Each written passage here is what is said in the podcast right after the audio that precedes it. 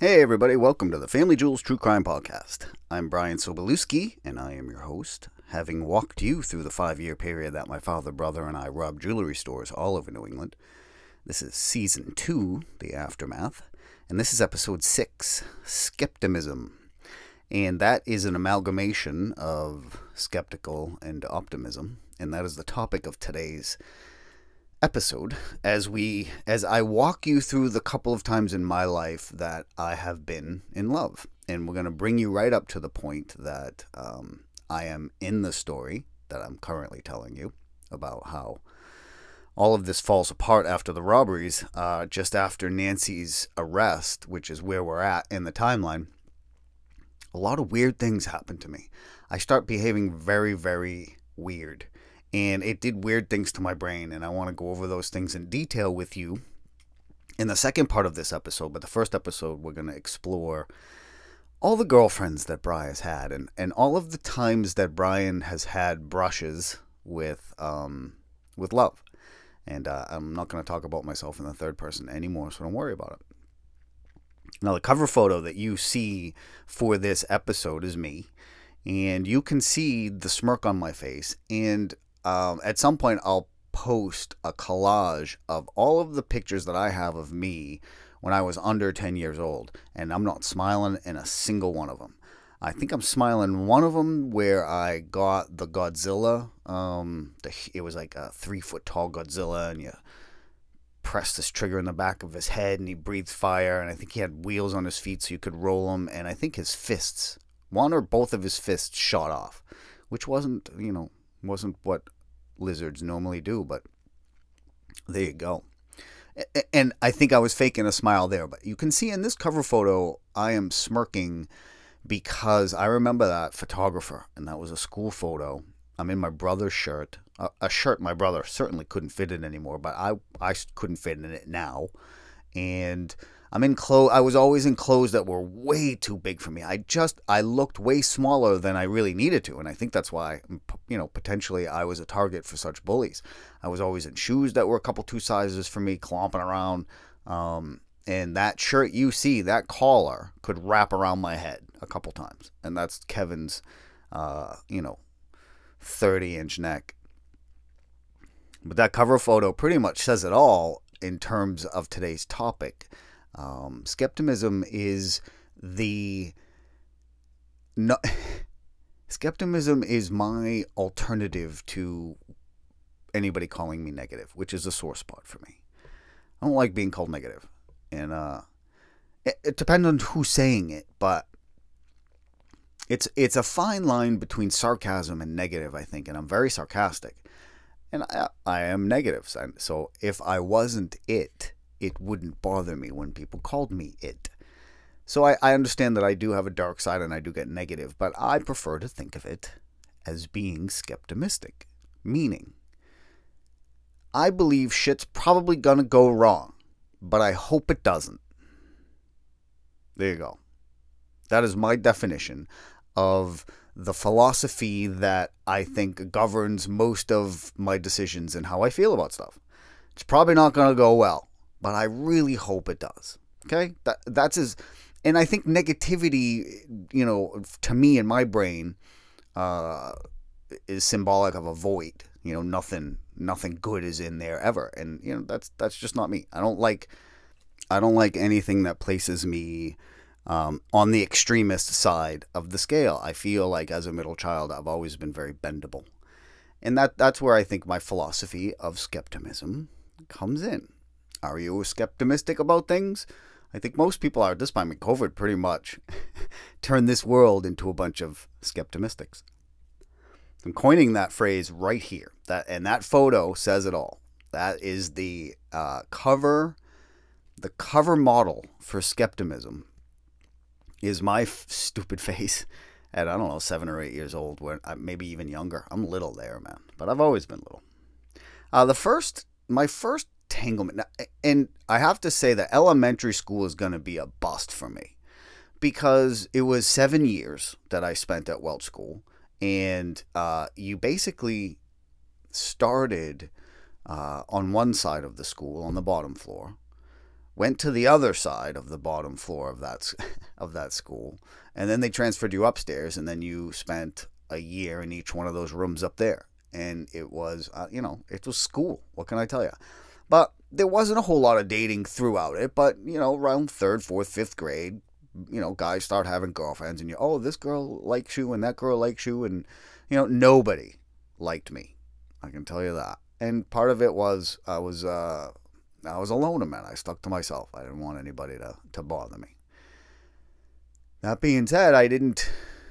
I was never part of any dating scene, but I certainly had feelings for for girls at that point and hoped to someday have a girlfriend, but you know, it wasn't in the cards for me. The first experience that I had was really young, probably fourth grade. And I used to spend recess in the back of the school where the janitor's office was right next to the dumpster for the cafeteria. And that's where John Horrigan used to uh, hang out during uh, his lunch break. And I would just go hang with him. And uh, I was back there one day, and Debbie George came and found me. Now, Debbie George was um, Sean Lackowitz, and Debbie had a, let's just say, um, she liked him. He didn't like her back. Debbie was very, very tough. And she came up to me and said, Hey, you and I are going out now because she wanted to make Sean jealous. And you know from past episodes that Sean and I did not have a good history. And she was putting me in this position. Uh, she was setting me up for failure because Sean was just going to kill me just for, for being involved in this in any way, shape, or form. So her fact that she was even talking to me was going to get me beat up. And the fact that she was saying what she was saying is going to get me beat up.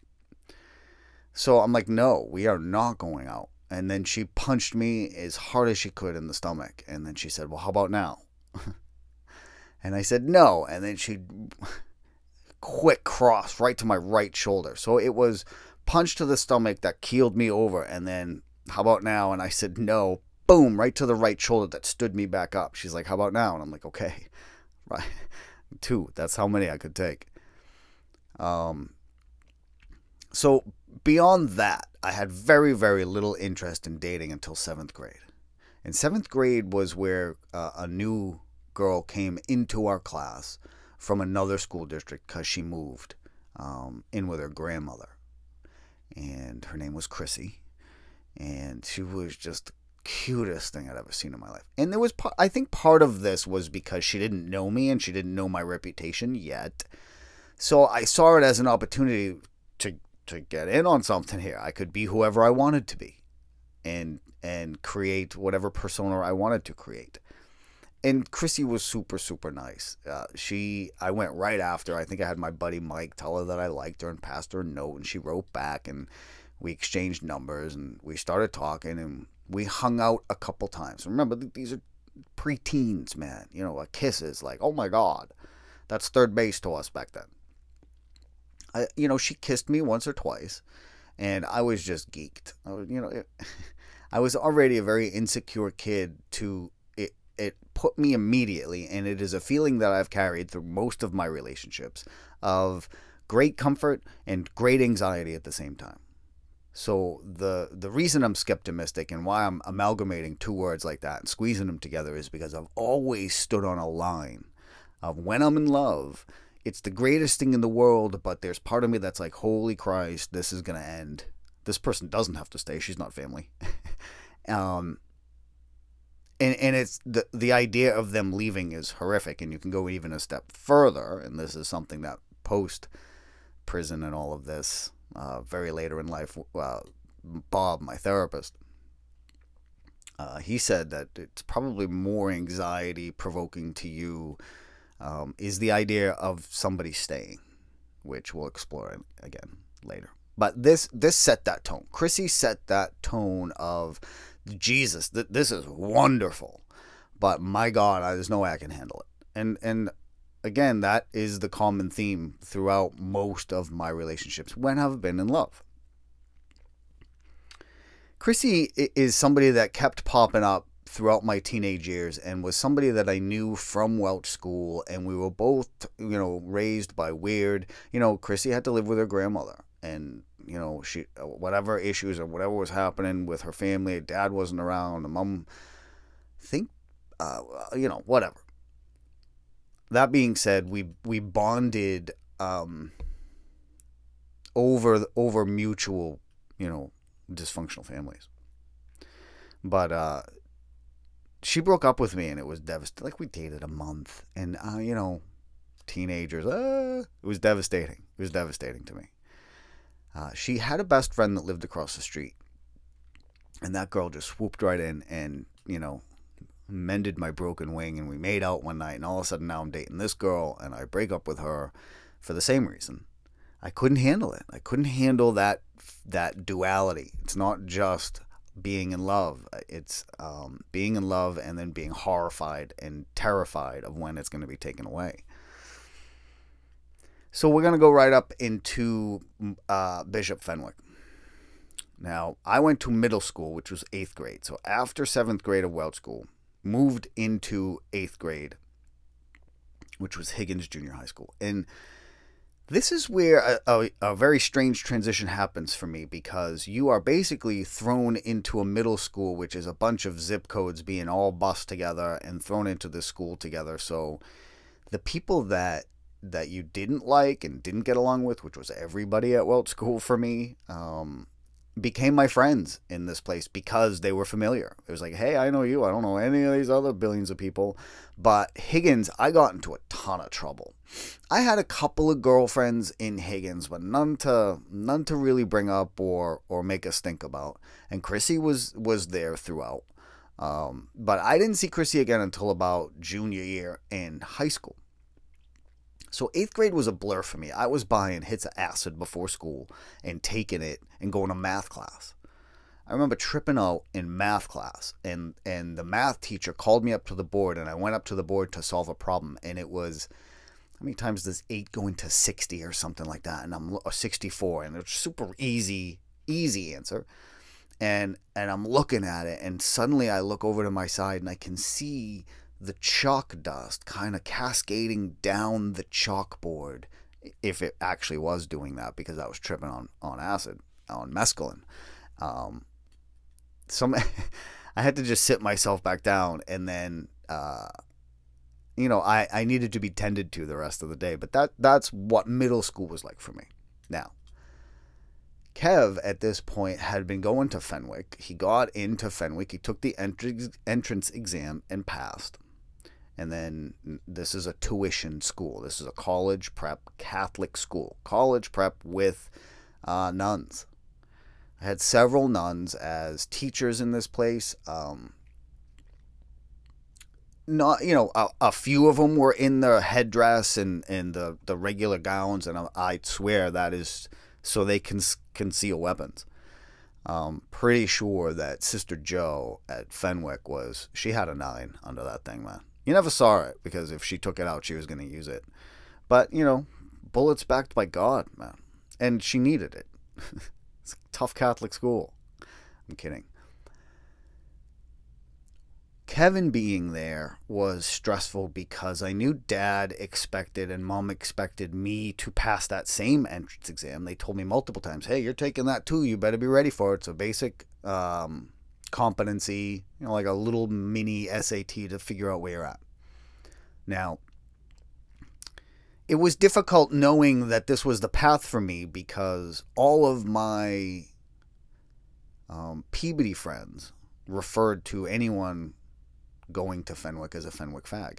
We repeatedly, uh, Peabody High School and Fenwick uh, would meet in the graveyard behind Fenwick and just rumble it out. Yeah, it was, it was dumb. It was gay. It was Fight Club, but only gayer. And it was just a rivalry. They didn't like each other because the Fenwick kids were rich kids. They they were real rich kids, and the people that I ended up hanging out with those four years were the the the part of that batch that weren't rich kids. You know, uh, my friends throughout high school. Um, shout out Tommy, Richie, um, Dwayne, Blaine and automobiles. Um, uh, Pete, Chris, um, you know, Glenn to some extent, but Glenn was too smart to end up hanging out with us very much because we were just we were fuckheads. I mean, Tommy and I actually were condemned to hell freshman year by Sister Margaret in reading class. We took a class called reading. So to back up, when I took this entrance entrance exam, because there was, uh, you know, my friends were giving me a lot of heat for it, and uh, I failed it on purpose. I failed it on purpose in that I didn't spend any time studying for it. Because what, what was I going to do at that point? I had just spent the last 13 years or whatever many years I'd been in school up to that point fucking off. What am I going to just get ready for a, put all the competency you're about to measure into my head the night before the test? Didn't make sense to me. I'd rather just sit and get high. I was nervous about it. I did want to, I was skepticistic about it. I knew I was going to fuck it up, but I hoped that I didn't because there was part of me that saw this as an opportunity. Um, so I went to the test and I did my best, but as soon as I, as soon as the questions started getting difficult, um, you know, I just, mm, I'm out. I think I was probably high for the exam too. So it's safe to say that I failed that exam. Now, Louis being a politician in Peabody, and I'm gonna I'm gonna bring up a, Fen- a possible Fenwick admissions scandal because I got in. Now, like I said, Kev was capable of passing that test. Probably did very well on it. And Kev did really good in school. Very few times do I ever remember my mother stressing to Kev about grades. And when Kev applied himself, he forget it. I think Kev probably could have tested out of most of the stuff that he ended up. Uh, for both of us, the trouble that we caused, I think, was because we were understimulated, and it wasn't. Fenwick was had plenty of course load, and there was plenty to do, um, but at the same time, it just wasn't what I was interested in learning. So Fenwick admission scandal. All of a sudden, here I am that summer before freshman year of high school. For the first time in my life, I am going to purchase books because they, they made it as much of a, a, a college type of environment as possible. So go and buy these books. Uh, then I get um, in the mail a reading list, a summer reading list. All freshmen have to read books over the summer. So there is a uh, pile of books sitting on my bureau, uh, slowly collecting dust over the summer as um, I sit there and have to read through and completely retool my wardrobe because this place has a dress code. I can't wear jeans, I can't wear sneakers, I can't wear t shirts. That is a 150% of my wardrobe, even to this day. Two pairs of jeans for, for when I have to go out, everything else is sweatpants. So, this was going to be a huge transition for me and a huge change. And for me, has always been um, that's a lot of anxiety for me when you're about to change my um, routine. But I'll tell you, the prospect was way better than having to go to the high school. The high school was just a bigger Higgins, and I was just going to do the same thing there. Now, I'm not going to say my drug use was going to go down. At, at, if anything, in, in, Fenwick, it went up. And you heard the story of how we dealt drugs at Fenwick. Um, I was the person at Fenwick that knew how to get whatever you needed, and usually it just by that point, after Kev left Fenwick, he went into Boston. He went, he got into Northeastern. So, you know, for a freshman in high school, it was very impressive when we could, you know, pile into a car as freshmen in high school, drive to my brother's apartment, and party our brains out. Um, but getting to Fenwick that that summer, uh, big transition for me, and I I figured, you know what, may as well just to me, that wave of transition, I just get, you either give yourself to it or you fight it long enough until it just takes you. That's pretty much how that goes. But Fenwick was um, Fenwick was difficult because a it was another one of those scenes where as soon as I walked in and I sat down, as soon as somebody heard my last name, boop, nun was like, oh. Jesus Christ. Yes, I heard a nun say, Jesus Christ, that's another Sobolewski? There's another one? and it was very hard for me that freshman year to stay under the radar, and I had to behave because um, all eyes were on me, and I didn't expect to meet friends and to be, you know, all the people that I just named to you. And and my buddy Tommy was a hockey player. He was a football player. They were all jocks that I knew. Richie was a boxer. Blaine was brilliant. Um, Dwayne was just a man. I don't even know how to describe him. Just a, he had a salt shaker full of everything, and he could sprinkle it on you. Charming, just a, just a sweet kid. Um, and and Chris is, was just, and probably still to some extent, just a grunt. Just a hard working blue collar kid that just fought his way his whole life to get to where he is now. So, just a decent group of guys that I just ended up falling in with there, and my my tenure at Fenwick was was not without its issues. That freshman year, uh, we were in that reading class, Tommy and I, and we were in there with Pat, and we were in there with Johnny, and Johnny we called Moonhead. And the four of us, when we started going, we knew right away that this teacher didn't have this nun didn't have the ability. There were there were two nuns. There were ones that were really really sweet, and they was like, no, we're gonna that they usually didn't put into a position of, of power to to be in authority. They were usually librarians and stuff. And then there were the nuns that you didn't fuck with. I'm sorry. The ones that concealed weapons, you know, always had a yardstick. You know, first she has nothing in her hands. All of a sudden she's got rosary, you know, and whacking you with a very thick yardstick.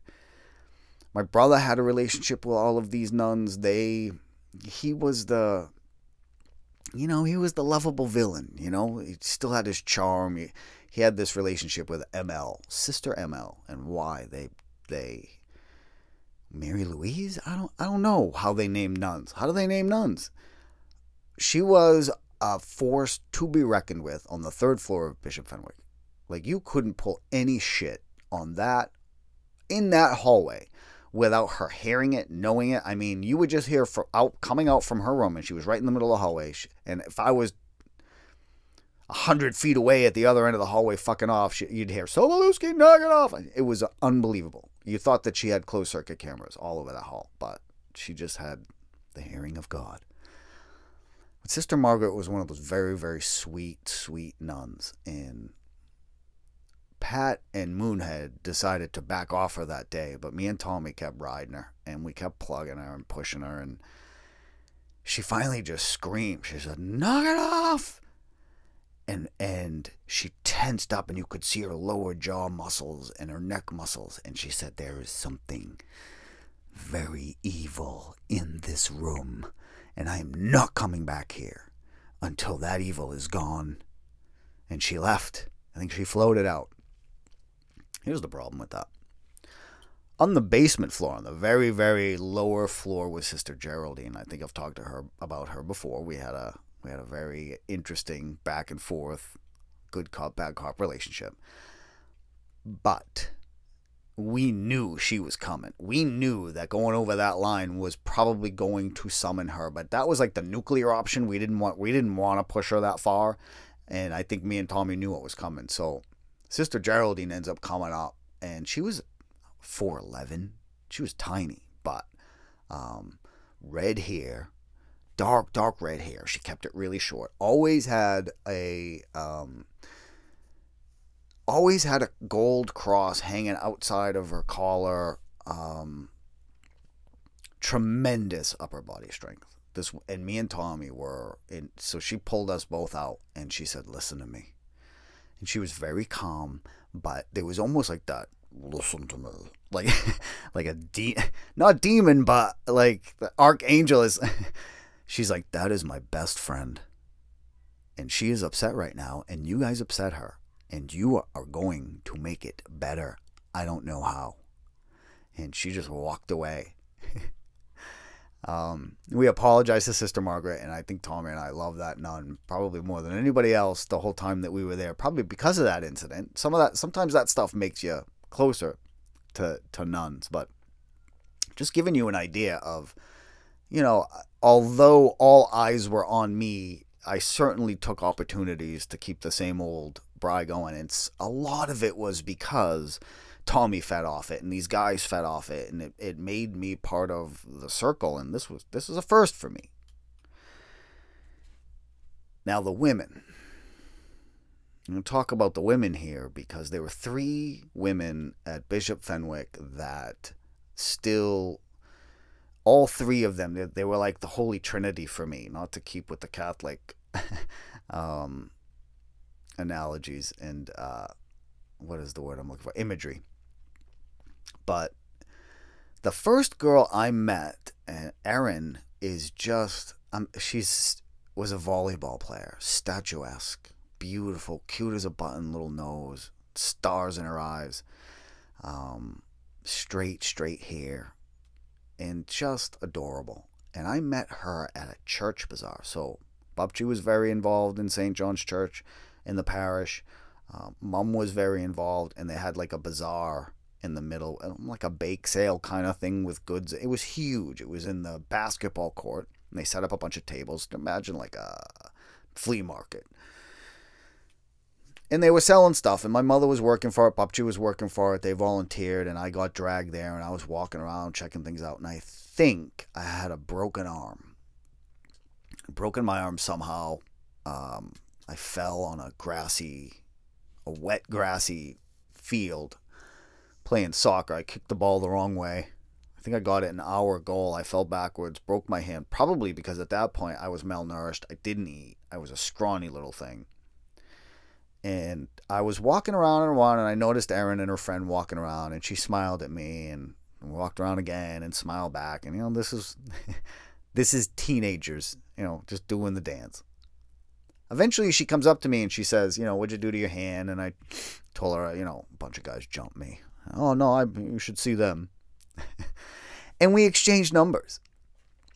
And we started talking on the phone, and lo and behold, here we are. Bry's Bry has a girlfriend. Oh, he's dating somebody. Super cute. I was like, I, I don't know why this girl likes me. She must not know anything about me. And, you know, we're talking on the phone pretty much every night for a couple hours. No, another uh, caveat of being a teenager is just, con- and these weren't cell phones. These were corded phones to the wall that you had to stay stationary and find comfortable places to manage that two hour conversation, but you did it the things we did for love back then. And one Sunday, we were on the phone and we had just started talking, but it was close to nine o'clock. And for those of you who don't know what was important about nine o'clock on Sundays, back in 1984, uh, Knight Rider, and I believe this was a season ending two hour special. Uh, excuse me, I gotta go. And, and she's like, What? I'm like, I gotta go. She's like, why? I'm like, I got something I gotta do. She's like, what? like, Knight Rider's on. She said, "Knight Rider? She's like, that's hilarious. Come on. I'm like, no, I'm serious. Knight Rider's on. I'm gonna go watch it. I'll talk to you later. She's like, no, I'm not hanging up with you. We talk for two hours almost every night. Now all of a sudden you don't want to talk to me, so it became an issue. And I'm sorry, you do not get between Knight Rider, a man, and Knight Rider. You just don't do it. Not in 1984, you didn't. Not unless you had cocaine. And she didn't. So I told her, listen, it's on. It it started like it was the the theme song started up. I could see the little the little red thing going back and forth on that Trans Am. I'm like, I'm not missing. The, this is you're interrupting. I said, I'm gonna hang up. She's like, if you hang up right now, you're hanging up on me. I am not hanging up this phone. Click. It took me about a third of a second to make that decision. It took me four years to live it down because the next day that when I went into school, everybody was calling me Knight Rider. Hey, Knight Rider. She was popular and she uh, probably got right on the phone that I probably should have spent on, you know, if I stayed on the phone with her, this wouldn't have happened. But she probably spent that time calling all of her friends to let them know that I had hung up on her to watch Knight Rider. And that is the nickname that I had. I'll say till sophomore year because then it became Lone Wolf. All my friends called me Lone Wolf.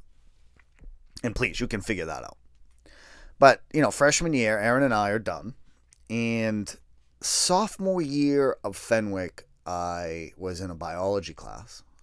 And the girl that sat next to me was Ellen.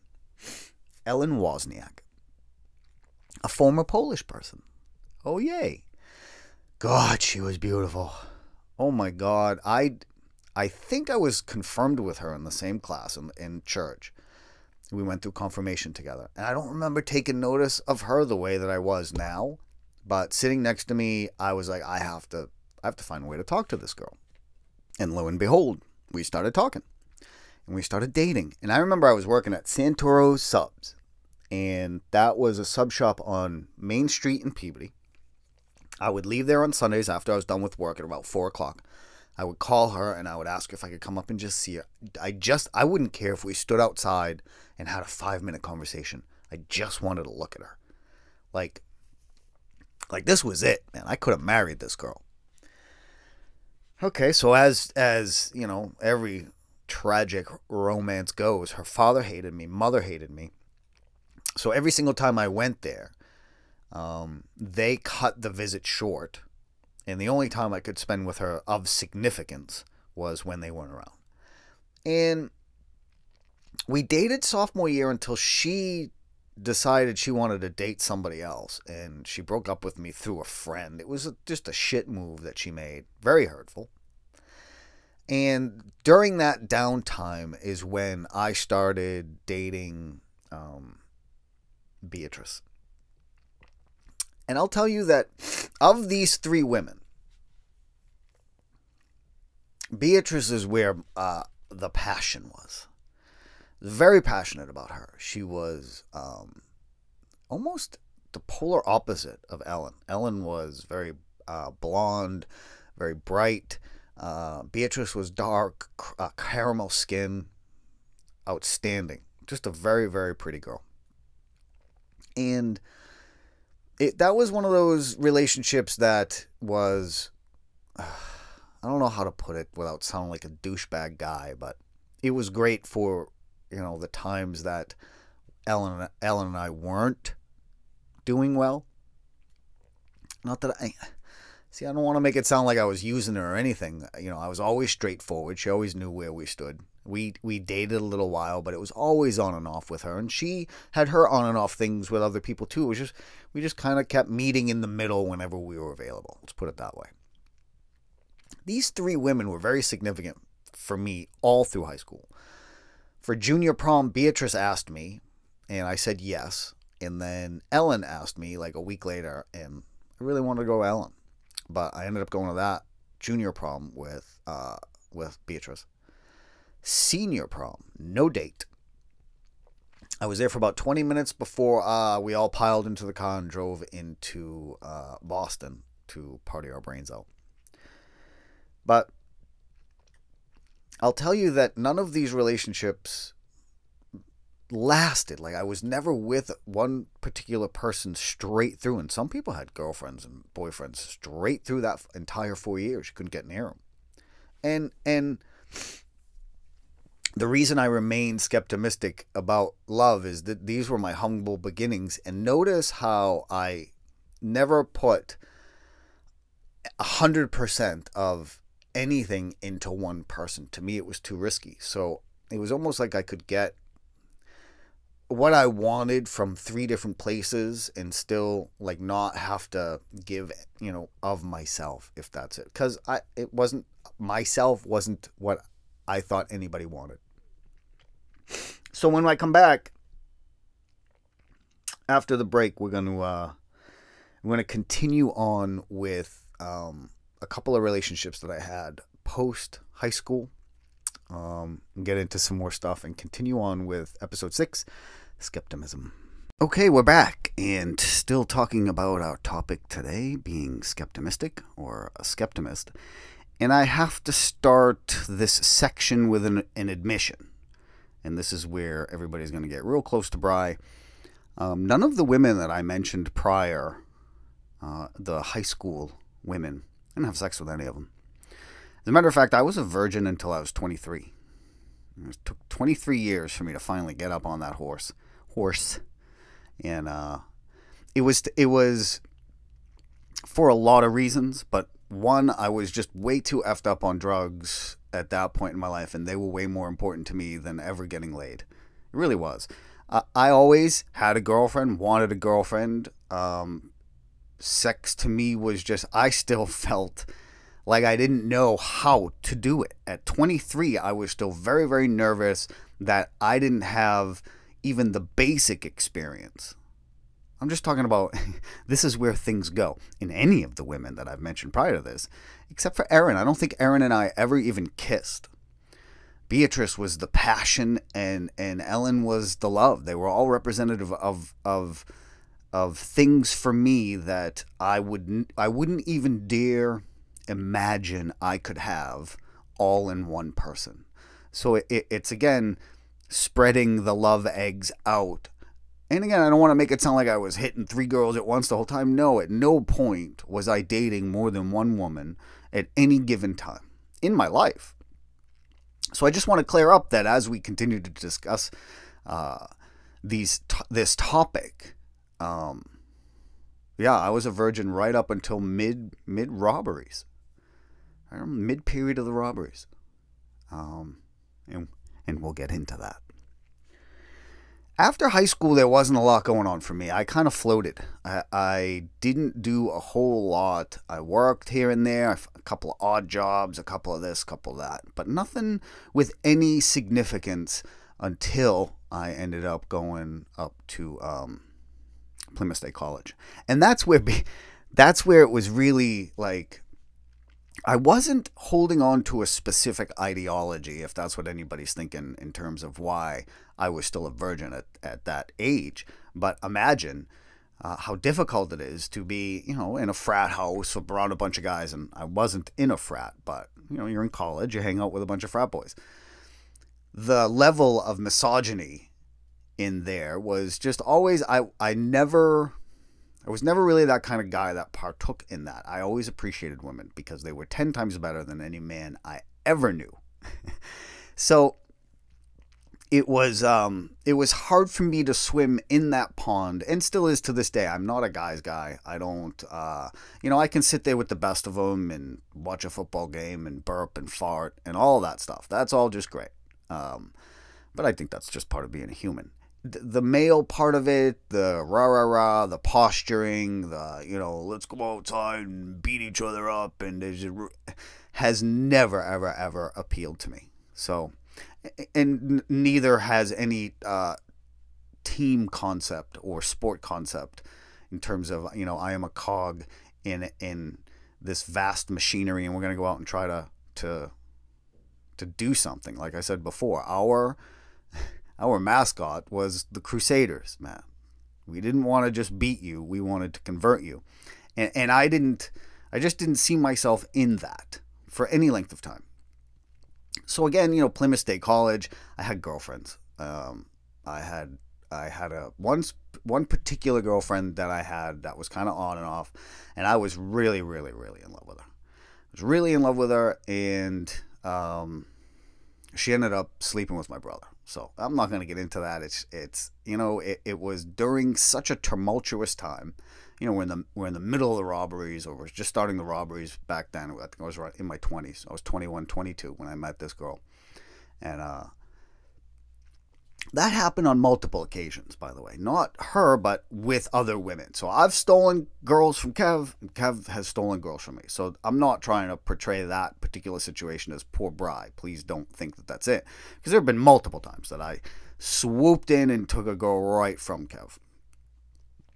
One of those situations was one of the times that we got probably in one of our biggest fights where I where I sustained the most damage and we were at a party in uh, Merrimack, New Hampshire, at our buddy Rob's house, and there was a girl there that we were both interested in, and it wasn't hard to show Kev as just a big dope, you know, and this is where my mouth, uh, that got me in trouble but at the same time is was the only weapon that I had to use against him. So we were at this party, and uh, as all parties kind of went out, went on, Kevin and I kept at polar opposite ends of the room for a very specific reason. Because any any close proximity to each other, and you know, it was like two opposing magnets. Boom, we're gonna repel each other. And Kev had this knack of like if he liked a girl, he would grab her and pick her up and then kiss her it was eerily reminiscent of what you would imagine King Kong doing once he got once he got the blonde girl home. And at this particular party, he did that. He grabbed her, he lifted her up, but Kev miscalculated, and the girl banged her head on the ceiling. And it, she bumped her head, man. She was like, ow. And Kev put her down, and the whole party kind of stopped, and it was all, oh, a big hush. And then everybody started to party again. But after after that, I decided that I was going to go in, and I started this whole, like a 20 minute bit of King Kong jokes. I just started going after Kev. I mean, look, Kong is. I think I made. I might have thrown a banana into the room, like at his feet. Like I was pushing him hard.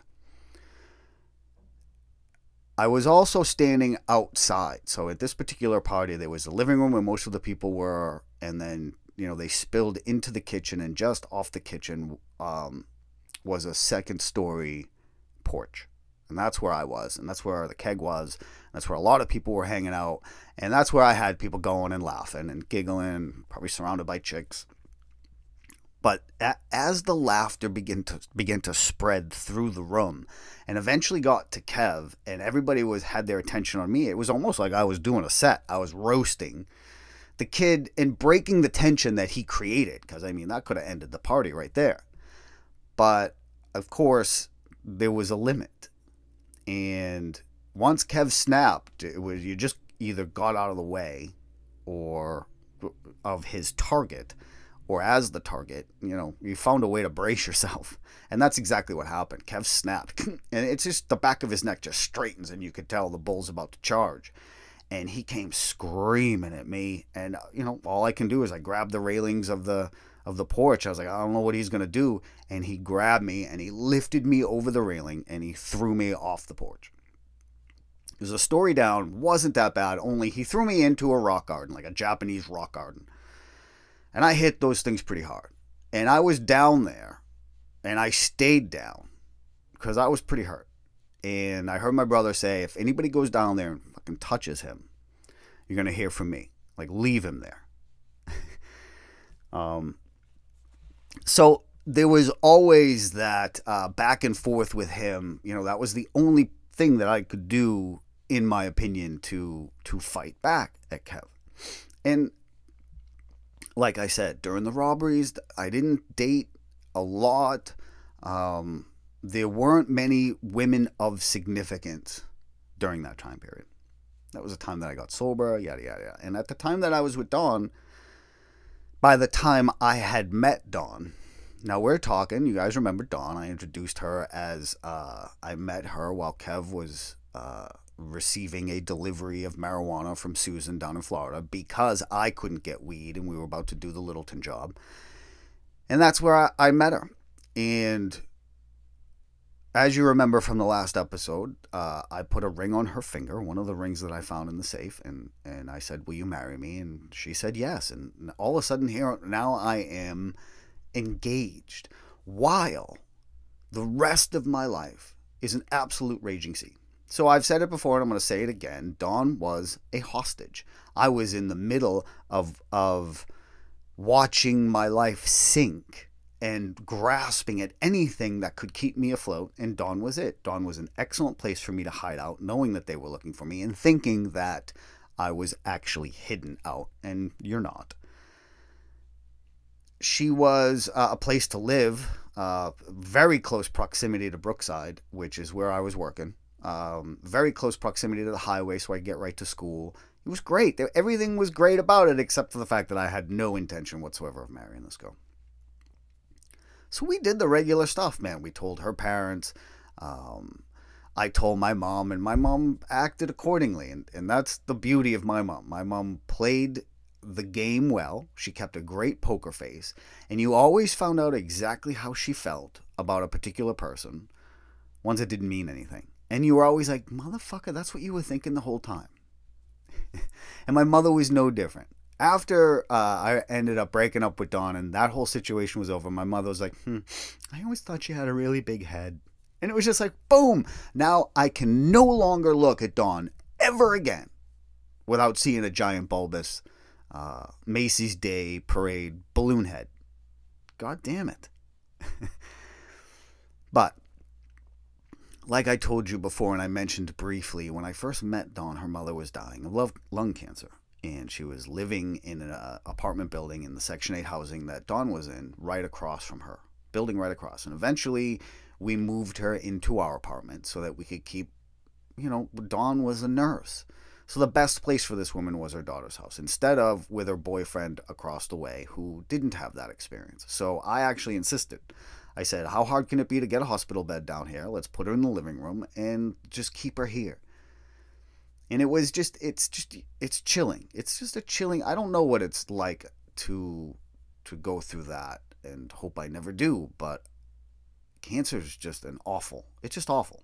And she had already been told that, listen, there's nothing more we can do. And that's going to be, of, of the whole process of being diagnosed and going through treatment and all the hope that you're trying to hold on to and all of that stuff that final hey there's there's nothing more anything treatment will do will just try to keep you as comfortable as possible and you're leaving you're done.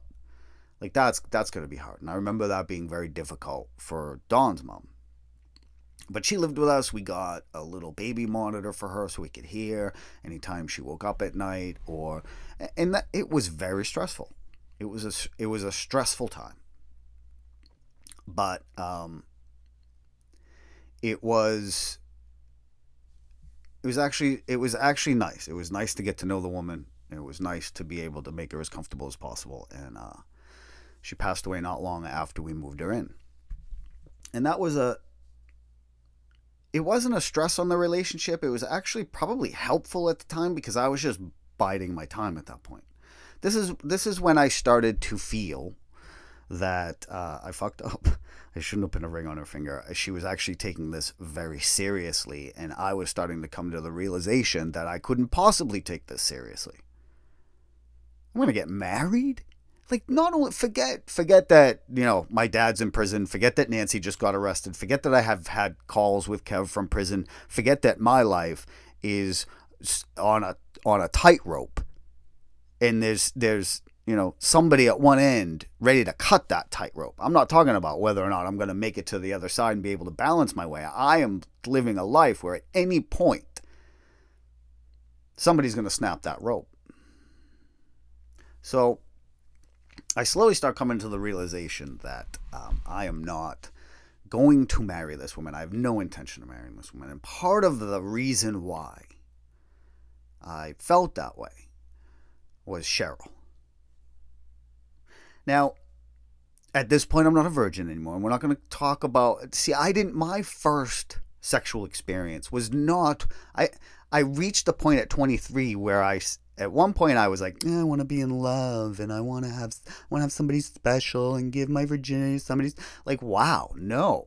At no point I was what they would say in prison. I was STD. I was scared to death. I was scared to death of sex. I had no idea. I had no idea what to do. And part of it was I was scared to death of what everybody told me emotionally it would do to you. Like the emotions surrounding sex, not just the act of, hey, I had an orgasm, this is great. But I think that's probably what kept me from engaging in it up to that point. So it wasn't the fear of the act. I had plenty of practice. it wasn't like I didn't know where everything went. I mean, that was really just a smokescreen to hide the fact that there was this was an emotional powder keg, and uh, I'm not lighting that fuse, right? And to some extent, you know, my skepticism at this point has me believing that I, I don't think I'm going to do that again. I think that my last relationship was my last one, period. Because I haven't been in one for it's got four years now. So Dawn Dawn was a hostage, man, and I slowly started to see that uh, I needed to get out of this. Cheryl worked at Brookside and she was an intern too. She didn't go to the tech. I think she was doing a different degree somewhere else, but she was interning at Brookside. And she was the exact opposite of Dawn, where Dawn was uh, bright, blonde, blue eyed. Uh, Cheryl was dark and smoldering and smoky and caramel and sexy. Shit. She was just everything. She looked talked, acted, smelt, felt exactly like you thought God had intended when he had first come up with the idea of building a female. And I, I don't know, God is a female if you ask me, but if if she is a female, this is this was created in her likeness. Cheryl was an amazing woman. She had two little kids. She lived a couple doors down from Dawn. You see where this is going. Yeah, I'm an ass. I'm I'm heading right towards uh not exactly what you think, but you know, close enough. We started talking and there was another counselor at Brookside that was interested in her and caused a little bit of tension for me because Cheryl and I clearly flirted. We had we had uh, chemistry. There was energy between us. We filled the room with sexual tension when we were in it together. So I really at work tried to stay away from her, but it was very difficult to stay away from her, living two doors down from her. Now I'm not going to say that I cheated on Dawn because I didn't. Dawn and I started to have issues. I started to sort of wiggle away. Now, it wasn't just me saying this is a hostage situation and I don't like this person and and Dawn started changing too. So once the the ring got put on her finger, you know, I'm into exercise, I'm into fitness. I started, you know, Dawn, I, I started to ask, will you come come work out with me? Let's do something together. Let's do something active. You don't have to come to the gym and, and crush sets with me. But maybe something as a couple together would be nice. And I'm still like that. I still think that's a, that's a very important part of a relationship for me. You don't again, you don't have to do everything that I like to do, but at the same time, being active together is kind of cool. She wasn't into it. And she didn't smoke cigarettes when I met her and then started smoking right after we were engaged. Almost like she hid it. I knew she smoked weed. Like every night she would smoke a half a joint and we would lay in bed and and she started to gain weight and uh, i don't care about that. I mean i've some of my girlfriends have been close to 200 pounds. I don't care about that because most of the if you we do meet and we are in a relationship and we are active uh, you know i'll make you look however you want.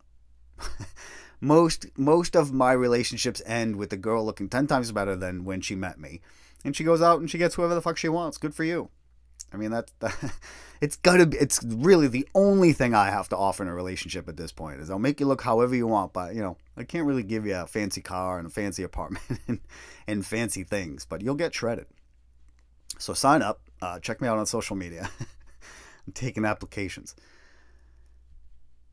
We just started having problems. Her daughter really didn't like me, and now is the part that I want to tell you about how after Nancy was arrested, the paranoia movies have done have done parodies about this. Every cocaine movie goes into the how it makes you paranoid and marijuana makes you paranoid and but the level of paranoia that I was living that at that point had to have weakened my heart. It had to have grayed my hair. It had to have wrinkled my skin because it was constant and it started first of all one of the things that i started doing that i had to stop myself doing actively while i was in the moment was back then most cruisers there was a different you could tell it was a official police vehicle whether marked or unmarked by square headlights.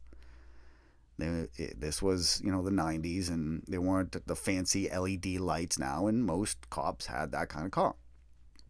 And prior to that my whole life. When I was selling drugs at the end of a street in Peabody, um, I can't even believe I, I can't remember the name of the street right now, where the bridges were. At the end of the at the end of the street was a bridge that led you into the parking lot that led into our school. So it was like a it was an easy escape route. We hung out at the bridge and we sold drugs there. Now, if we there were multiple places that a cop could come in, like swoop in and, and arrest us but we had our exits covered. So um, we would post somebody a little bit down the street while we were dealing.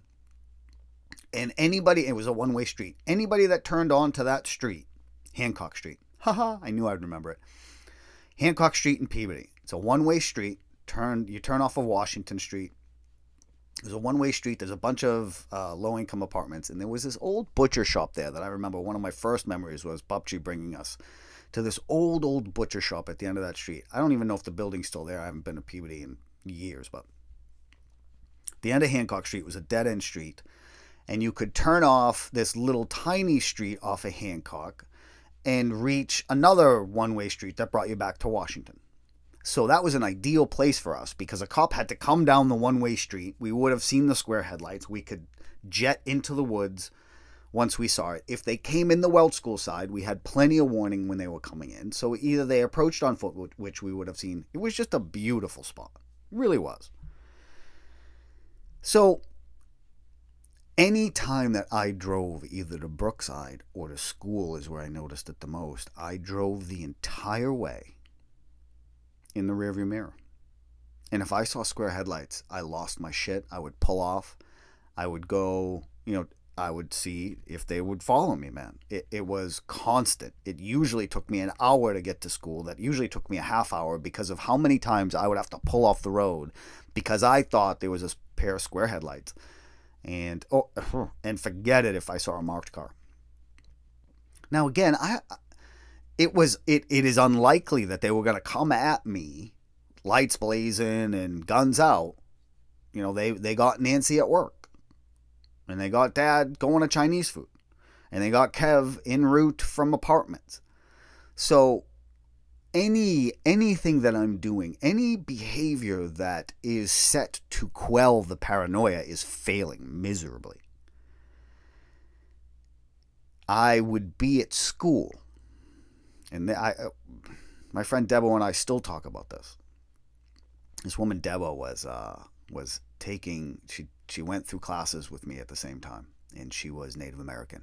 And I would walk in, and she would always tell me that my aura was pink, or she would tell me what color my aura was, and I hated it because I don't know what color paranoia was, but I think it's pink because my my aura was pink most of the time.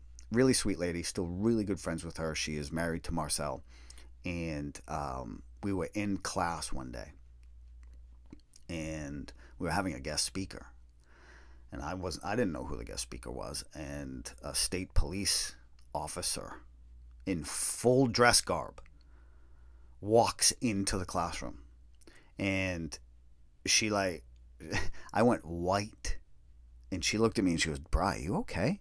And I got up and I left the room. I, I mean, I had to spend that entire period in the in the men's bathroom just trying to get over the anxiety attack. He wasn't there for me. He was there to, to guest speak. And I couldn't be in the room because I thought for sure he was gonna he knew who I was.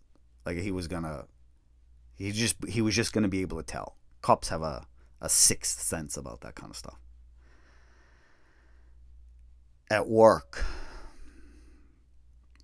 now, knowing that Nancy was at work and they called her, right? They said, Hi, is Nancy there? And she's like, Yeah, this is Nancy. And they're like, Hey, this is the police. Uh, you can either come out here, we have warrants for your arrest, or we're coming in to get you. That's how she went down. So at work, I used to answer the phone, Brookside Hospital, Chemical Dependency Unit, Adult Chemical Dependency Unit, how can I help you? And if they asked for me and I didn't recognize the voice, I said I wasn't there. Nope, he's not here right now. Can I take a message? That happened. So I'm at work one day, right? And I knew Dawn's voice. I and I had to let everybody at work also know that if I got a call, tell them I'm not here. What? I'm on a locked chemical dependency unit and I have to pull all the nurses because it was nurses at the nurses station and maybe a couple other mental health workers and pull the whole staff in the back and say, guys, you know, if anybody calls here, can you tell them I'm not here? Why? Oh, uh, it's, uh, I I can't even tell you what what I what excuse I came up with uh, as to why I was unavailable to speak with somebody should they call. But some little fuck, one of the patients, heard me say it, and this kid was a little shit, and he went into the nurses station like there was this little office right off the nurse's station where you would do blood pressure and stuff. And he went in there and he picked up the phone and he called the unit and he asked for me. I answered and he asked for me and I said, No, he's not here right now. Can I take a message? He's like, No. And he hung up and I'm ready to shit myself. I hang up the phone and I start panicking. I start pacing all over the place. The nurse is like, Brian, what the hell's going on? And that little fucker comes up to me. He's like, hey, uh, bro, you're not here? I'm like, what are you talking about? He's like, uh, you just told somebody on the phone you're not here. I'm like, that was you, you fucking, wow. I lost my shit. That, it was just, he was fucking with me. He had, like, it was a spider just playing with its food. That little fucker, man. I remember his face. I couldn't tell you his name. My friend Patty would know who he is. But um, the, it was just and, and it was the stress. Uh, the stress was unbearable. So Cheryl ended up being. She didn't know any of it. She didn't know any of the story. Um, she was. She had become in my mind and in my heart a beacon of of just, I can just come and be no. I can I can unburden myself of all the shit that I carry at her door and feel okay with myself. And knowing that that was the case, knowing that that is how I felt about Cheryl, I had to end it with Dawn. You see why I'm skeptimistic here because up to this point, I can tell you that I hadn't been in love. Dawn, I was never in love with Dawn. It was infatuation at first. Um, it was one of my first, you know, committed sexual relationships. Because yes, I I wasn't a virgin anymore, but she was the first girlfriend that I had that was a sexual relationship. So there was there was the emotion of that. There was the emotion of my dad being in jail. There was the emotion of all that other stuff that just made this a situation that was never going to work out right. Um. So things just started to fall apart between her and I, and one of the things that that made it tough was on more than one occasion while I was living with Dawn, um, I thought they were going to come in and get me in that apartment. So Dawn had this big walk-in closet, and there were two mattresses inside, uh, like a little twin bed. It's like one of her kids' old mattresses set up that she was keeping. And I figured, you know, there's no place to hide anywhere in an apartment when if the cops would have come in and, and raid the place. And I thought of what I thought was an ingenious idea. I took the box spring outside with a saw, and I I took all the boards, the crossing boards that went across. Um, this was an old box spring. I don't I don't even know how they make them now, but back then it was all the springs were set up on a wood frame, and the wood frame had these these beams that would go across. So I cut all the beams in the middle out so that I could take the box spring and pull it all the way and set it up against the wall and still be inside the box spring. See what I'm saying?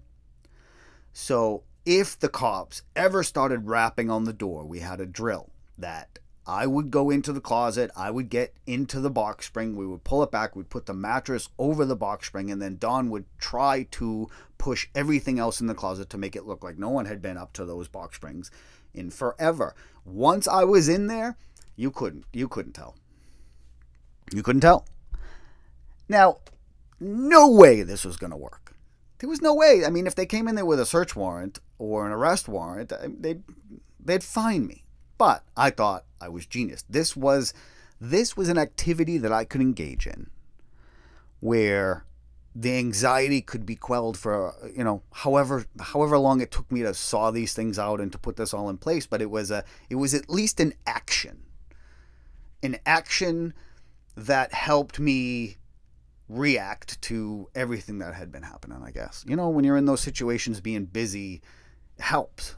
And and that that's pretty much the only thing that i'm going to take away from that box spring thing. But i thought it was genius. I really did. I was like uh, when you think you're smarter than them you know it's almost like teenage disease. Like every single teenager when they hit that uh, when they hit adolescence, they become brilliant and everybody else in the world becomes stupid. Uh, same thing, especially when you're dealing with cops. One of the nights that um, I was babysitting for her daughter, um, and this was a regular occurrence, I would be sitting looking out the window. Um, and if a cop, a cruiser came into the Section 8 housing development, which they did constantly, I would lose my shit. All lights had to go off in the apartment. Um, Kaylee had to go into her room. That was that was uh, Dawn's daughter's name. six year old kid, beautiful little, cute as a button kid. She had to be really, really, gotta be really quiet. Don't say a word, because if they started pounding on that door, we couldn't. I thought that, you know, hey, if they start pounding on the door, we'll pretend we're not home, huh? what an idea. This is fantastic. I am so far ahead of the curve.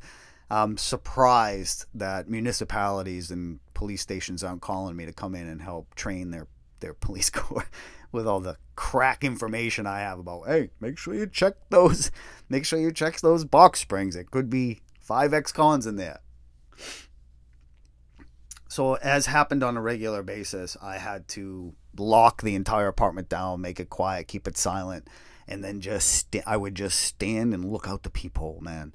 And go, I mean, go to your peephole right now and look as far as you can left and look as far as you can right. And that's basically what I did for hours until that cruiser went away or somebody came home or like I don't know. It was it was it was an awful, awful fucking way to live.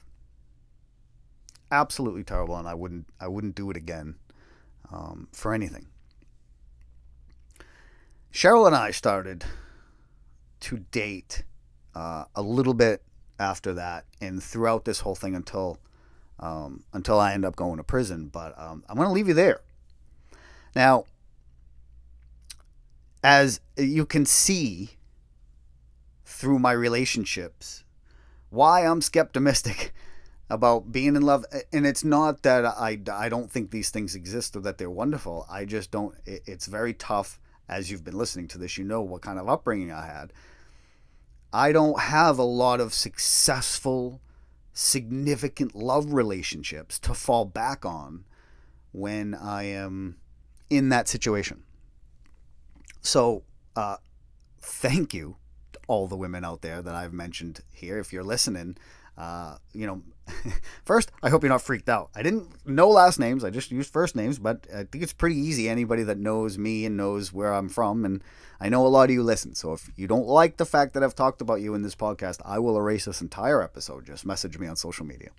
I don't think I said anything too bad about anybody, and it was all true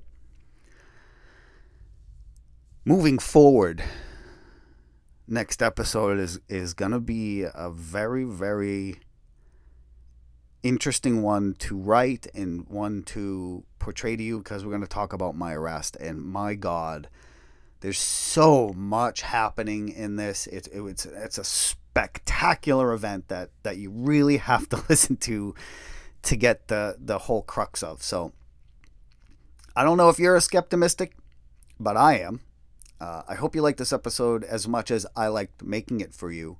Um, really having a blast so far in season two, and I can't wait for the next episode, guys. Episode seven's coming next Sunday. Hope you enjoy this. Please take care of yourself and take care of each other. Bye bye.